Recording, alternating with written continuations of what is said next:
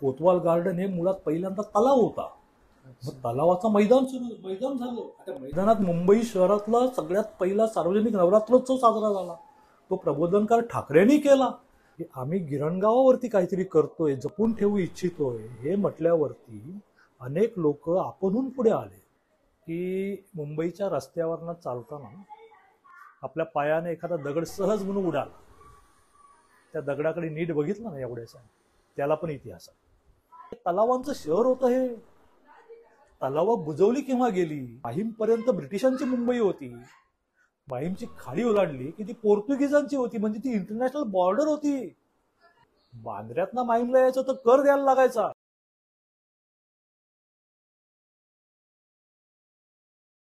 संयुक्त महाराष्ट्राचा जिथे विजय झाला अनेकांनी आपल्या प्राणाची आहुती देऊन महाराष्ट्राची जगाला ओळख करून दिली. सिटी ऑफ गोल्ड म्हणून ओळखली जाणारी आपली सर्वांची लाडकी मुंबई.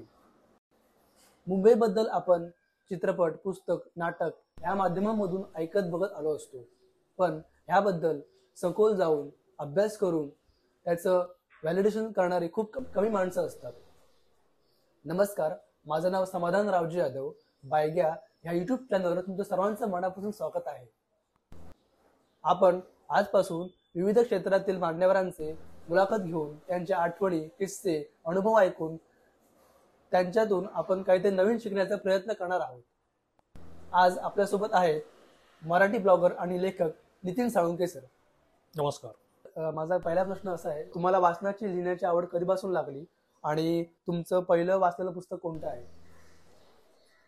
मला वाचण्याची आवड ही मी जेव्हा पहिली अक्षर ओळख झाली मला शाळेमध्ये साधारण ती इयत्ता चौथीपासून मला नीट वाचता यावं लागलं.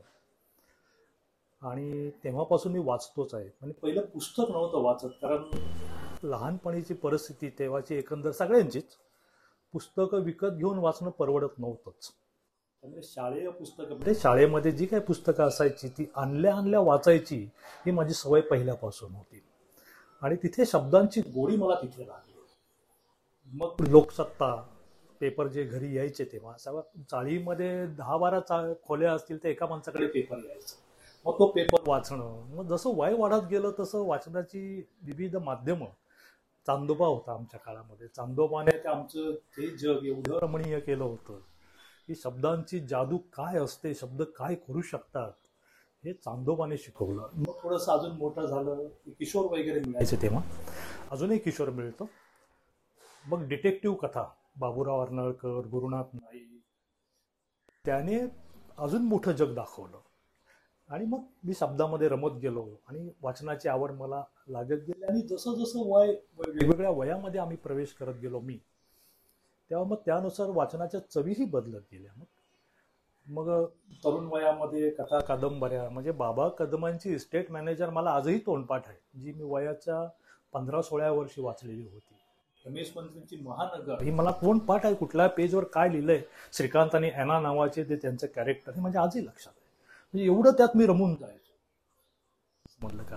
आणि मग थोडं अजून मोठं झाल्यावर मग वैचारिक वाचनाकडे कर आणि अशातच कधीतरी मला ह्या मुंबई शहराविषयी जाणून घ्यायची मला गोडी लागली. म्हणजे तुमच्या प्रश्नाचं उत्तर सांगायचं तर वाचनाची सवय पहिली अक्षर ओळख झाली इयत्ता चौथी पाचवी. नीट वाचायला लागलो तेव्हापासूनच लागलेली आहे. ते छंद म्हणा व्यसन म्हणा ते आहेच माझ्याकडे. असं. तर तुमचं बालपण कोकणात गेलं तर तुमच्या कोकणातला काही आठ- मी मी तसा कोकणातला मी मालवणीच माणूस आहे. अच्छा. आणि मी मालवणी असं सांगू मला एक अभिमान वाटतं. आणि कोण मालवणी भेटलो तर मी मालवणीतच बोलतोय त्याच्याशी. मुंबईत राहूनही मी मालवणी जोपासले. माझं लहानपण जन्म लहानपण आणि तरुणपण आणि आत्ताचं प्रौढपण हे सगळं मुंबईतच गेलेलं आहे बहुतांशी. कोकणात फक्त इतर लोक जसे चाकरमानी करतात. मे महिन्याच्या सुट्टीत गणपतीत तर मी तेवढंही गेलेलो नाहीये.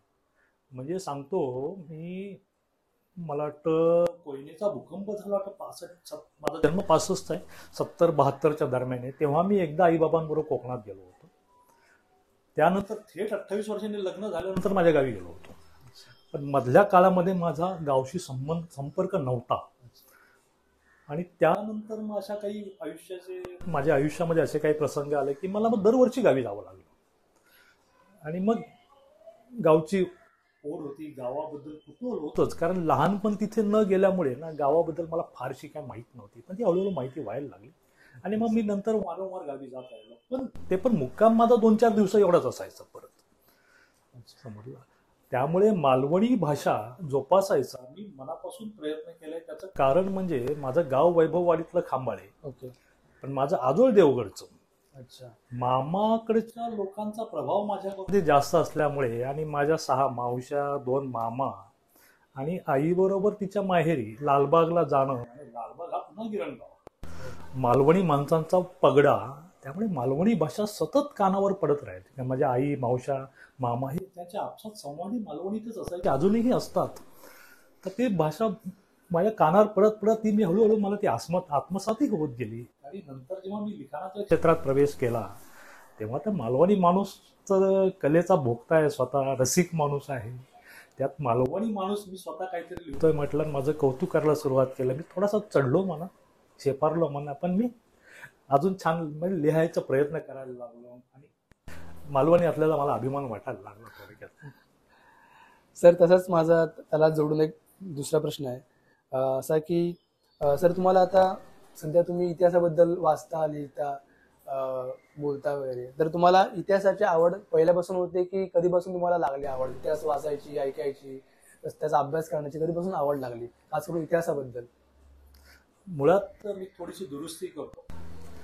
मी इतिहास लिहिणारा किंवा इतिहास कथन करणारा नाही तर मुंबई शहराबद्दल जेवढं काय आहे ना मग तेवढं इतिहासात जेवढं मागे जाता येईल तेवढं. मी सर्व इतिहासाचा म्हणजे अगदी आपण इतिहास म्हटलं की शिवाजी महाराजांपर्यंत जात नाही मुंबई शहर एक एक तुम्हाला मी प्रश्नाचं उत्तर सांगतो. शाळेपासून इतिहासाची आवड कधीही नव्हती मुळात शाळा शिक्षणाची आवडच नव्हती. हे असं काहीतरी अवांतर वाचायचं. म्हणजे तुम्हाला एक थोडंसं विषयांतर करून सांगतो की लहानपणी आमच्याकडे कालनिर्णय कॅलेंडर यायचं नोव्हेंबर डिसेंबरमध्ये. तेव्हा कालनिर्णयाच्या मागे ना लेख असायचे. मी ते लेखही आवडीने वाचायचो. आणि असंच कधीतरी वाचता वाचता मला अरुण टिकेकरांचा एक कॉलम डॉक्टर अरुण टिकेकर लोकसत्ताचे तेव्हाचे संपादक स्थलकला नावाचा प्रसिद्ध व्हायचा. त्यात मुंबईतल्या विविध स्थळांविषयी ते फार सुरेख माहिती द्यायचे. दुसरा एक कॉलम अशोक राणेंचा लोकसत्तेतच यायचा अं, सख्खे सोबती की सगळे सोयरे अशा नावाचा ते वाचून मला वाटायचं की मला असं असं लिहिता यायला पाहिजे. मी तुम्हाला सांगतो ना वाचनाचा पगडा एवढा माझ्यावरती होता ना की मला लहानपणापासून कधी टाटा बिर्ला नाही व्हावं असं वाटलं.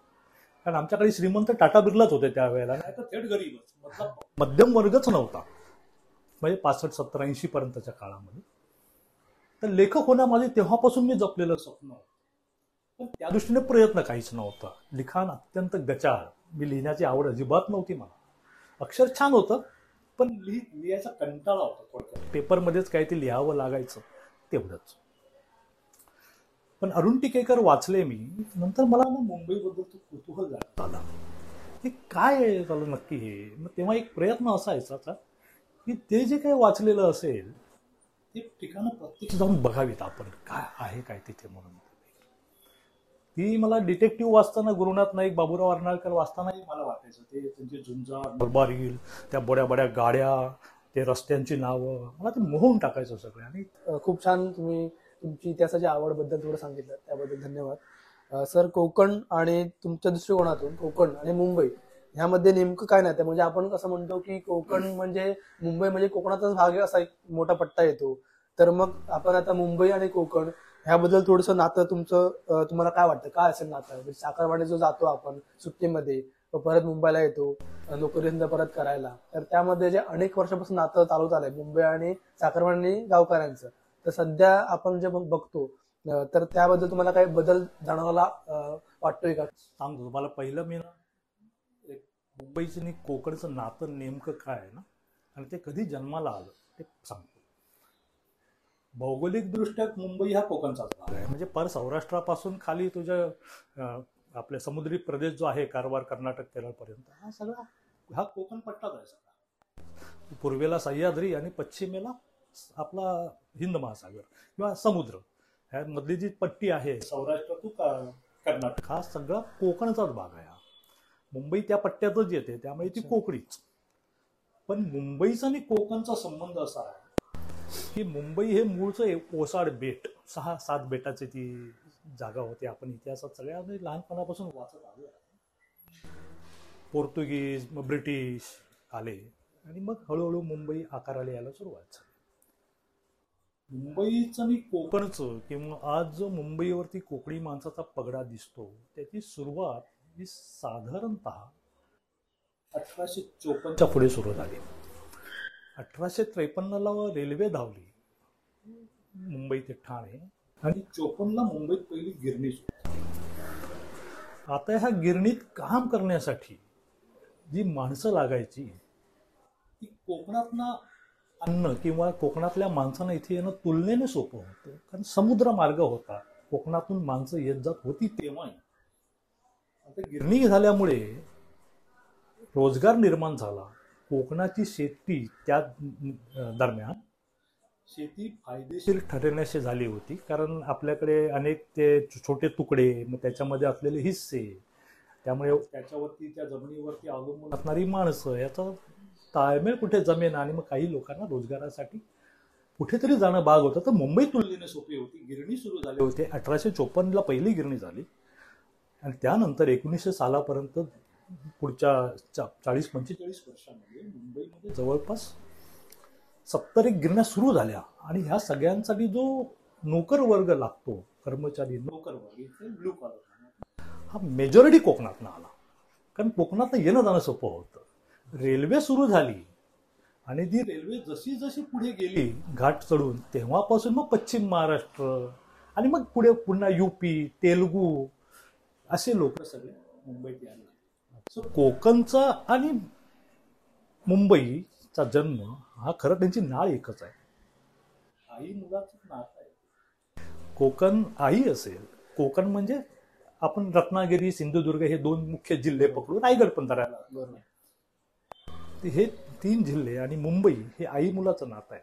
त्यांना वेगळं काढताच येत नाही. आजही तेव्हापासून अगदी गिरण्यांच्या काळापासून मुंबईवर तो पगडा राहिला आहे ना हा कोकणी माणसाचाच आहे. तसे अनेक लोक आहेत. पश्चिम महाराष्ट्रातील लोकांची पण संख्या बऱ्यापैकी आहे इथे. तेलुगू समाज मुसलमान समाज हे सगळ्यांचं कॉन्ट्रीब्युशन जरी असलं तर वर्चस्व हा कोकण्यांचाच राहिलेला आहे. त्यामुळे त्यांचं नातंही असं आहे.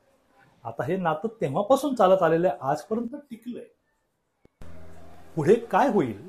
कारण मुंबईचं स- उद्योगधंद्यांची परिस्थितीच बदलत चाललेली आहे. साधारण एकोणीसशे ब्याऐंशी साली गिरण्यांचा संप सुरू झाला. आणि मग हळूहळू गिरण्या संपत चालल्या. गिरणीतल्या कामगार बेकार झाला. त्यातले अनेक लोकांनी गावी जाऊन आश्रय घेतला. काही लोकांनी इथे मिळेल ते व्यवसाय धंदे पत्करले. काही लोक मुंबई सोडून उपनगरांच्या दिशेने किंवा आता त्याच्याही पुढे. म्हणजे वसई विरार किंवा इथं टिटवाळा अंबरनाथपर्यंत लोक जाऊन राहू लागले. गिरण्यांच्या जागांना भाव आला. मोठमोठे टॉवर सुटले इथे मराठी माणसाला परवडणार नव्हतंच. मग बाहेरचे लोक येऊन तिथे खरेदी करू लागले. आणि हळूहळू मुंबई मराठी माणसाचा आणि मुंबईचा हळूहळू संबंध कमी होत गेला. आता हा पुढे कुठे जाऊन सामणार आहे आता या क्षणाला सांगणं अवघड आहे. सर मग आता तुम्ही म्हणजे गिरणी कामगारांचा विषय आला किंवा गिरणीचा विषय आला तर मला फक्त ते सध्या तर मी पुस्तक वाचत होतं जयंत पवारांचं. फिनिक्सचा मॉल फिनिक्सचा मोर फिनिक्स फिनिक्सच्या राखेतनं उठलाय मोर. सॉरी तर ते पुस्तक म्हणजे एक मध्यंतरी वाचलं. त्यांचा पहिला स्मृती इथून होता दादरला तर तुम्ही ते गेलेलो तर त्या संदर्भात किंवा आपण असं आता तुम्हाला मुंबईबद्दल तुम्ही लिहिता किंवा त्याबद्दल तुम्हाला कुतूहल आहे. तर तुमचं असं होतं का की आपण कुठेतरी मुंबईच्या अशा ठिकाणी गेलो जे तुम्हाला आता व्हिंटेज आहे की असं हा कोणता मार्ग आहे हा कोणता स्टॅच्यू आहे तर ह्याबद्दल थोडं आपण माहिती घेऊया. तर असं करत करत तुम्हाला माहिती गोळा करत गेलात की तुम्ही फक्त असं इंटरनेटद्वारे किंवा कोणाला विचारूनद्वारे असं माहिती गोळा कशी? म्हणजे तुम्ही प्रत्यक्ष तिथे जाऊन माहिती गोळा केलीत की फक्त इंटरनेट तुमचा सोर्स कोणता होता इंटरनेट सोर्स होता. मोठ्या मोठ्या लोकांना भेटून त्यांच्याकडनं ऍक्च्युअल म्हणजे त्यांनी ते अनुभवले त्यांच्याकडे जाऊन तुम्ही अनुभव गोळा केले की फक्त एक इंटरनेटचा सोर्स असेल किंवा फेसबुक असं असेल तर तुमचा असं सोर्सेस काय होते? की नाही. मी मगाशी सांगितलं मागाशी मगाशी तुम्ही जे विचारलं की मला मुंबई या विषयाची लागली गोडी अरुण तेव्हा अरुण टिकेकरांचं कॉलम नंतर ते पुस्तक रूपात आलं ते वाचून. मला ह्या त्या त्या ठिकाणी भेट द्यायची इच्छा होती. अरुण टिकेकरांनी काही वर्षांपूर्वी लिहिलेलं होतं आता काय परिस्थिती बदलली आहे? कारण मुंबईसारखं शहर हे सतत बदलत असतं. आणि इथं दोनशे तीनशे वर्षापूर्वीच्या गोष्टी आहेत त्याची आत्ता काय परिस्थिती आहे? हे बघायची ओढ लागली. पण ती ओढ तेवढीच आहे. प्रत्यक्ष मी मला जे वाटत होतं ते मी नाही करू शकत होतो. अनेक कारणं होती त्यामागे. नंतर अनेक बाकीची अनेक पुस्तकं मुंबईच्या माझ्या वाचनात आहेत. मारून पुराणिकांचं हरवलेली मुंबई असेल गोविंद मडगावकरांचं अठराशे बासष्ट सालातलं मुंबईचं वर्णन असेल त्यानंतर अठराशे त्र्याण्णवमधलं मुंबईचा वृत्तांत असेल मोरो आचार्य मोरे बापू मोरे बापू मो- मोरो बापू आचार्यांचं. मग मात्र ही ओढ माझी तीव्रतेने वाढली. आणि मी बघायला ती सुरुवात केली. आणि बघायला सुरुवात केली आणि मला जे आश्चर्य दिसलं किंवा जो आनंद वाटला किंवा आजवर जे माहीतच नव्हतं ते माहीत झाल्यामुळे माझ्या माझ्यात जी काही उर्मी दाटून आली ती मग मला वाटलं की हे आपल्या मित्रांना पण सांगायला पाहिजे आपण. मग सांगायचं कसं? तर लिहिणं हा एक मार्ग होता. मग मी त्याच्यात लिहायला सुरुवात केली हळूहळू. मी लिहायला सुरुवात केली ते सोशल मीडियावर टाकत गेलो. आणि ते लोकांनी आवडत केलं. तर हे थोडंसं अश्वत्थाम्याच्या दुधासारखं होतं. कारण दूध आणि पाण्यात कालवलेलं पीठ हे दिसायला सारखं दिसतं पण चव वेगळी असते सत्व पण वेगळी असतात आतमध्ये. तोपर्यंत मी अश्वत्थाम्याचं ते दूध पिठात कालवलेलं पाणी हे पाण्यात कालवलेलं पीठ हे मी दूध म्हणूनच पित होतो. मला नंतर लक्षात यायला जसं जसं वाचन वाढायला लागलं. अनेक गोष्टी समजायला लागल्या. इतरांकडनं इतर जाणकार लोकांकडनं ज्यांना मी ओळखत नाही आजही ओळखत नाही पण सोशल मीडियातनं ते कॉमेंटमधनं ते सांगायचे. तेव्हा मला सांगायचं समजायला लागलं की ही मुंबई आपल्याला जी दिसते की आपण जी दिसलेली लिहिली आहे ही एक अष्टमांश आहे. खाली मुंबई मोठी आहे. तर ती आपण शोधावं तेव्हा मला तीव्रतेने वाटायला लागलं. आणि मग मी तो अभ्यास सुरू केला. आणि त्या अभ्यास मी माझ्यासमोर जे काही गोष्टी आल्या ज्या खरोखर रोमांचकारी होत्या अनेकांना माहीत नसलेल्या होत्या. नवीन पिढीला तर कदाचित काहीच माहीत नसेल. अशा ती असं मला वाटायचं आणि मग मी ते लिहित गेलो अधिक विस्तृतपणे अधिक सखोलपणे. तरीही त्याच्यामध्ये मला ते कुठे मला ते समाधान मिळेल ना की इतरांनी सांगितलेल्याच गोष्टी मी परत सांगतोय. नवीन काहीतरी दिलं पाहिजे. जसं मगाशी म्हणालो मी एक अष्टमांशात भाग सांगतोय. जी सात अष्टमांश खाली आहे किंवा अजून जी पुढे यायची आहे ती मी सांगितलेलीच नाही. मग मात्र मी गांभीर्याने याच्यावर विचार करायला लागलो आणि लिहायला लागलो. खूप लिहिलं मुंबई या विषयावरती. आणि मग त्यातनं साकारलं ते हे अज्ञात मुंबई. गेली सहा वर्षाची ही मेहनत आहे. वीस लेख लिहिलेले आहेत फक्त याच्यामध्ये. आणि जवळपास हे लिहिण्यासाठी मला सहा वर्षाचा कालावधी लागलेला आहे. मनोविकास प्रकाशन सारख्या प्रतिष्ठित प्रकाशनाने प्र प- प्रसिद्ध केलेलं पुस्तक आहे. खूप छान प्रकारे मागणी आहे या पुस्तकाला. नुकतंच झालं तेवीस ऑक्टोबरला दिवाळीच्या मुहूर्तावर. अच्छा. तर हे जे पुस्तक आहे हे हा मुंबईचा इतिहास नाही आहे. तर मुंबईच्या इतिहासातल्या काही गोष्टी किंवा मुंबईचा इतिहास ज्यांच्यामुळे घडल्या अशा काही गोष्टींचा इतिहास आहे. मग त्यात रस्ते आहे पूल आहे पुतळे आहे अशा काही गोष्टींचा हा इतिहास आहे. पण ते ससंदर्भ लिहिल्यामुळे. आणि ते संदर्भ शोधण्यासाठी प्रचंड वेळ प्रचंड पैसा मोठा कालावधी आणि अनेक लोकांनी हस्ते परसते मला आता त्यातला मोठा सोर्स हा अर्थातच इंटरनेट आहे.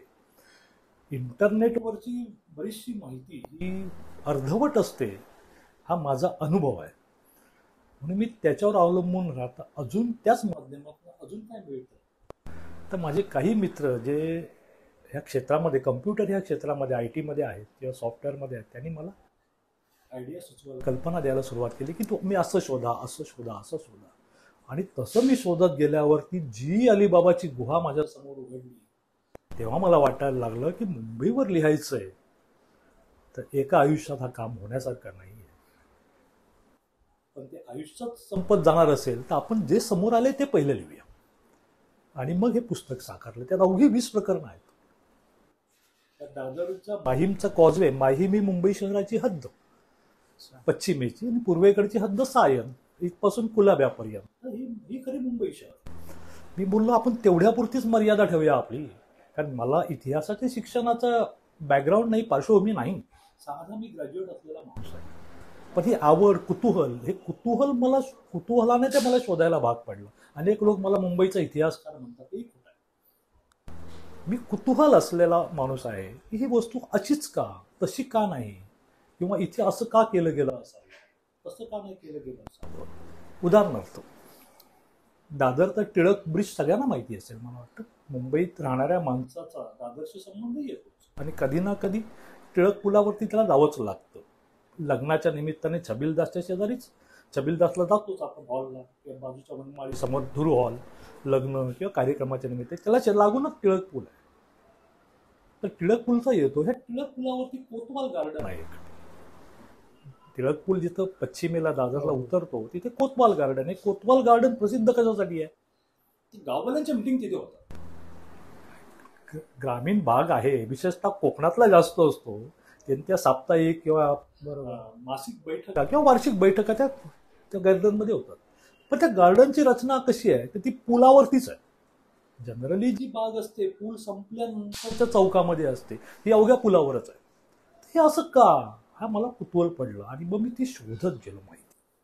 आणि जे माझ्या हाती घवड बसलं की तो दादरचा पूल ती कोतवाल गार्डन हे मुळात पहिल्यांदा तलाव होता. मग तलावाचं मैदान सुरू मैदान झालं. आता मैदानात मुंबई शहरातला सगळ्यात पहिला सार्वजनिक नवरात्रोत्सव साजरा झाला. तो प्रबोधनकार ठाकरेंनी केला. अरे बोललो अजब आहे. गा- दादरमध्ये राहणाऱ्याही माणसांना कितपत माहिती असेल माहीत नाही. मग त्याचे संदर्भ मला मिळत गेले सखोल शोधत गेलो. अनेक लोकांनी मला मदत केली जुने जुन्या पुस्तकाच्या प्रती मला आणून दिल्या. कुठलीही अपेक्षा न बाळगता की साहेब तुम्ही लिहा. हे मुंबईकरांना कळलं पाहिजे. असं मी ते करत गेलो. काही माझे मित्र ब्रिटिश लायब्ररीचे मेंबर आहेत. ब्रिटिश लायब्ररी हा आमच्यासारख्या माणसाला न परवडणारा विषय आहे. त्या माणसाने मला ब्रिटिशांच्या लायब्ररीमध्ये जे काय संदर्भ उपलब्ध आहे ते मला पाठवून दिले. जुन्या पुस्तकाच्या प्रती दिल्या अनेकांनी मग अशी सांगितलं तुम्हाला. आणि माझ्यासमोर जी मुंबई उडगल गेली ती प्रचंड मोठी आहे. त्याची वीस पंचवीस खंड होतील लिहायला गेलं. हे तर अवघं तीनशे पानाचं एकच पुस्तक आहे. आणि ते मी करणार आहे. सुरुवात ही आहे. बरोबर तर मी असा प्रकारे शोधत गेलो अनेकांची मदत. आणखीन एक सांगतो. हे शोधल्यानंतर लिहिण्यापूर्वी मी त्या त्या ठिकाणी प्रत्यक्ष भेट दिली दादरला तर मी रोजच जातो माझ्या पायाखालचाच आहे टिळक ब्रिज किंवा कोतवाल गार्डन. पण अशी अनेक ठिकाणं आहेत की तिथं आपलं रोज जाणं होत नाही. तर लिखाणासाठी मी मुद्दाम जाऊन आलो आणि हे थोडंसं ते असं म्हणतात ना पोलिसी कथांमध्ये किती मोठा गुन्हा घडला असेल किती चतुर गुन्हेगार असेल तर तो काहीतरी पुरावा सोडतो. तसंच थोडंसं इथे की भल्या ह्या गोष्टी दोनशे तीनशे वर्षापूर्वीच्या असतील तर त्याचा काहीतरी पुरावा तिथे सापडतो. कारण ते ठिकाण तेच असतं परिस्थिती बदललेली असते. मग मी तो शोध घेतला. मग ते शोधण्यासाठी मला अनेक लोकांनी मदत सोबत आले. सोबत स्वतःची गाडी घेऊन आले प्रवास सोपा व्हावा म्हणून. त्यांनी प्रश्न विचारले. आणि मला प्रश्न विचारणारी माणसं आवडतात कारण त्याने आपल्यालाही कळतं आपण कुठे कमी पडतोय. किंवा नाही उत्तर देऊ शकत. तो असा तो माझा शोधाशोधीचा प्रवास हा असा आहे. माहिती घेणं संदर्भ घेणं प्रत्यक्ष जागेवर भेट देणं. आणि चार संदर्भ उलट बाजूने आणि सुलट बाजूने. दोन्ही. तर मुंबईबद्दल तुम्ही मा- माहिती गोळा करताना तुम्हाला काही गमतीदार किस्से असे झालेत का जे तुम्ही सांगू शेअर करू शकता? गमतीदार किस्से किंवा आठवणी पुस्तक लिहिताना इन्फॉर्मेशन गोळा करताना तुम्हाला असे काही किस्से आठवले आठवतात का? नाही, तसे किस्से असे म्हणता येणार नाही पण आठवणी खूप आहेत. अगदी पुस्तकाबद्दलच नाही कारण मुंबईच्या इतिहासासंबंधी जे जे काही असेल तर ते करण्याचा किंवा त्या त्यात भाग घेण्याचा माझा नेहमी प्रयत्न असतो. तर एक जागतिक ख्यातीचे सिने दिग्दर्शक सिनेसमीक्षक लेखक अशोक राणे यांनी नुकतीच एक डॉक्युमेंटरी मुंबईच्या गिरणगावावरती बनवली. साधारण विषय आहे तो मुंबईचं गिरणगाव एक लॉस सिव्हिजा लॉस सिव्हिलायझेशन किंवा एक लयाला गेलेली किंवा जाणारी संस्कृती. ॲक्च्युली नाव त्याचं आहे येट अनदर मोहन जाधव. तर हे ही जी डॉक्युमेंटरी आहे साधारणतः दोन अडीच तासाची डॉक्युमेंटरी आहे आणि मुंबई शहरातल्या गिरण्यांमुळे अस्तित्वात आलेल्या गिरण गावाची संस्कृती ही त्यातनं दाखवलेली आहे. आता हे करताना डॉक्युमेंटरी आहे. नॅचरली त्याच्यामध्ये मुलाखती आहेत पेपर कात्रणं आहेत जुन्या क्लिप्स आहेत वगैरे वगैरे आहे सगळं. पण त्याचबरोबर काही भाग निर्माणही करावा लागला त्यात जुन्या चाळी आल्या. आता जुन्या चाळी मुंबईत राहिलेल्या ना हळूहळू हस्तंगत होत गेलेल्या. ज्या चाळी आहेत त्या अशा कामासाठी द्यायला लोक सहसा काकू करतात. पण आम्हाला आलेले अनुभव वेगळे आहेत. की आम्ही गिरणगावावरती काहीतरी करतोय जपून ठेवू इच्छितोय हे म्हटल्यावरती अनेक लोक आपणहून पुढे आले. म्हणजे आम्हाला अपेक्षित एक चाळ होती आम्हाला चार मिळाल्या. त्याही जेवण खाण चहा पाणी सगळं त्या लोकांनीच केलं. आणि की ह्या गिरण गावाबद्दल मुंबईबद्दल इकडच्या सामान्य माणसाच्या उराद जे प्रेम आहे आणि जो हे जपून ठेवू इच्छितो त्याच्याकडे हे प्रेम बाहेर येतं त्या माणसाला वाटेल ती लोक मदत करतात हे मी मात्र या गेल्या दोन तीन वर्षाच्या कालावधीमध्ये अनुभवला आम्ही हा एक आहे. पुन्हा मुंबई शहरात हे जेव्हा पुस्तक लिहिलं अज्ञात मुंबई हे लिहितानाही मला अशा खूप गोष्टी लक्षात आल्या लोकांनी आणून दिल्या. उदाहरणार्थ हॉर्निमून सर्कल आहे मुंबईचं. म्हणजे आपलं सेंट थॉमस चर्च जो आहे फोर्टमध्ये किंवा हुतात्मा चौकापासून जवळच आहे ते. इथं चर्च आहे सेंट थॉमस मागे हॉर्निमन सर्कल आहे. तर हॉर्निमन सर्कलमध्ये दोन पुतळे होते. तर त्या दोन पुतळे ब्रिटिश अधिकाऱ्यांचे होते लॉर्ड कॉर्नवॉलिसचा होता आणि आर्थर वेलसलीचा होता. तर ह्यांना लोक देव समजून पूजा करायचे. आपले हिंदी लोक किंवा त्यावेळचे मुंबईकर म्हणून आपण त्यांना नारळ हार तुरे फुलं कोंबड्या हे सगळं द्यायचे. हा इतिहासात नमूद झालेला प्रकार आहे. पेपरमध्ये बातम्याही होत्या त्याची पण तो प्रकार आत्ता आतापर्यंत अस्तित्वात होतं हे मला असंच एका माणसाने सांगितलं. तो माणूस मूळचा कोल्हापूरचा आहे. त्याचा मुंबईशी काही संबंध नाही आहे पण मुंबईबद्दल प्रेम सतत वाचत असतो काही ना काही. त्याने मला जायला हो साहेब तिथे बघा जाऊन अजून पण त्या खुणा आहेत म्हणून. तर मी गेलो. अरे खरोखर त्या कॉर्नवॉलिसच्या पुतळ्याजवळ एक अशी पाटी लावलेली आहे जशी आपल्या ती कुठेतरी असते ना आपण स्मारक म्हणून ही पाटी आहे वगैरे. आलेली आहे तिथे अजूनही गटारीला तिथे फाल हार फुलं वगैरे असतातच. अरे मला हे माया मला फार गमतीदार वाटलं. मी म्हटलं हे लोकांना सांगावं आपण. दुर्दैवाने तो लेख मी इथे घेऊ शकलो नाहीये. पुस्तकाचा आकार वाढत होता पानं वाढत होती किंमतही वाढत होती त्यामुळे मला घेता आला नाही. पण अशा अनेक गोष्टी लक्षात येतात. दादरचा टिळक ब्रिज.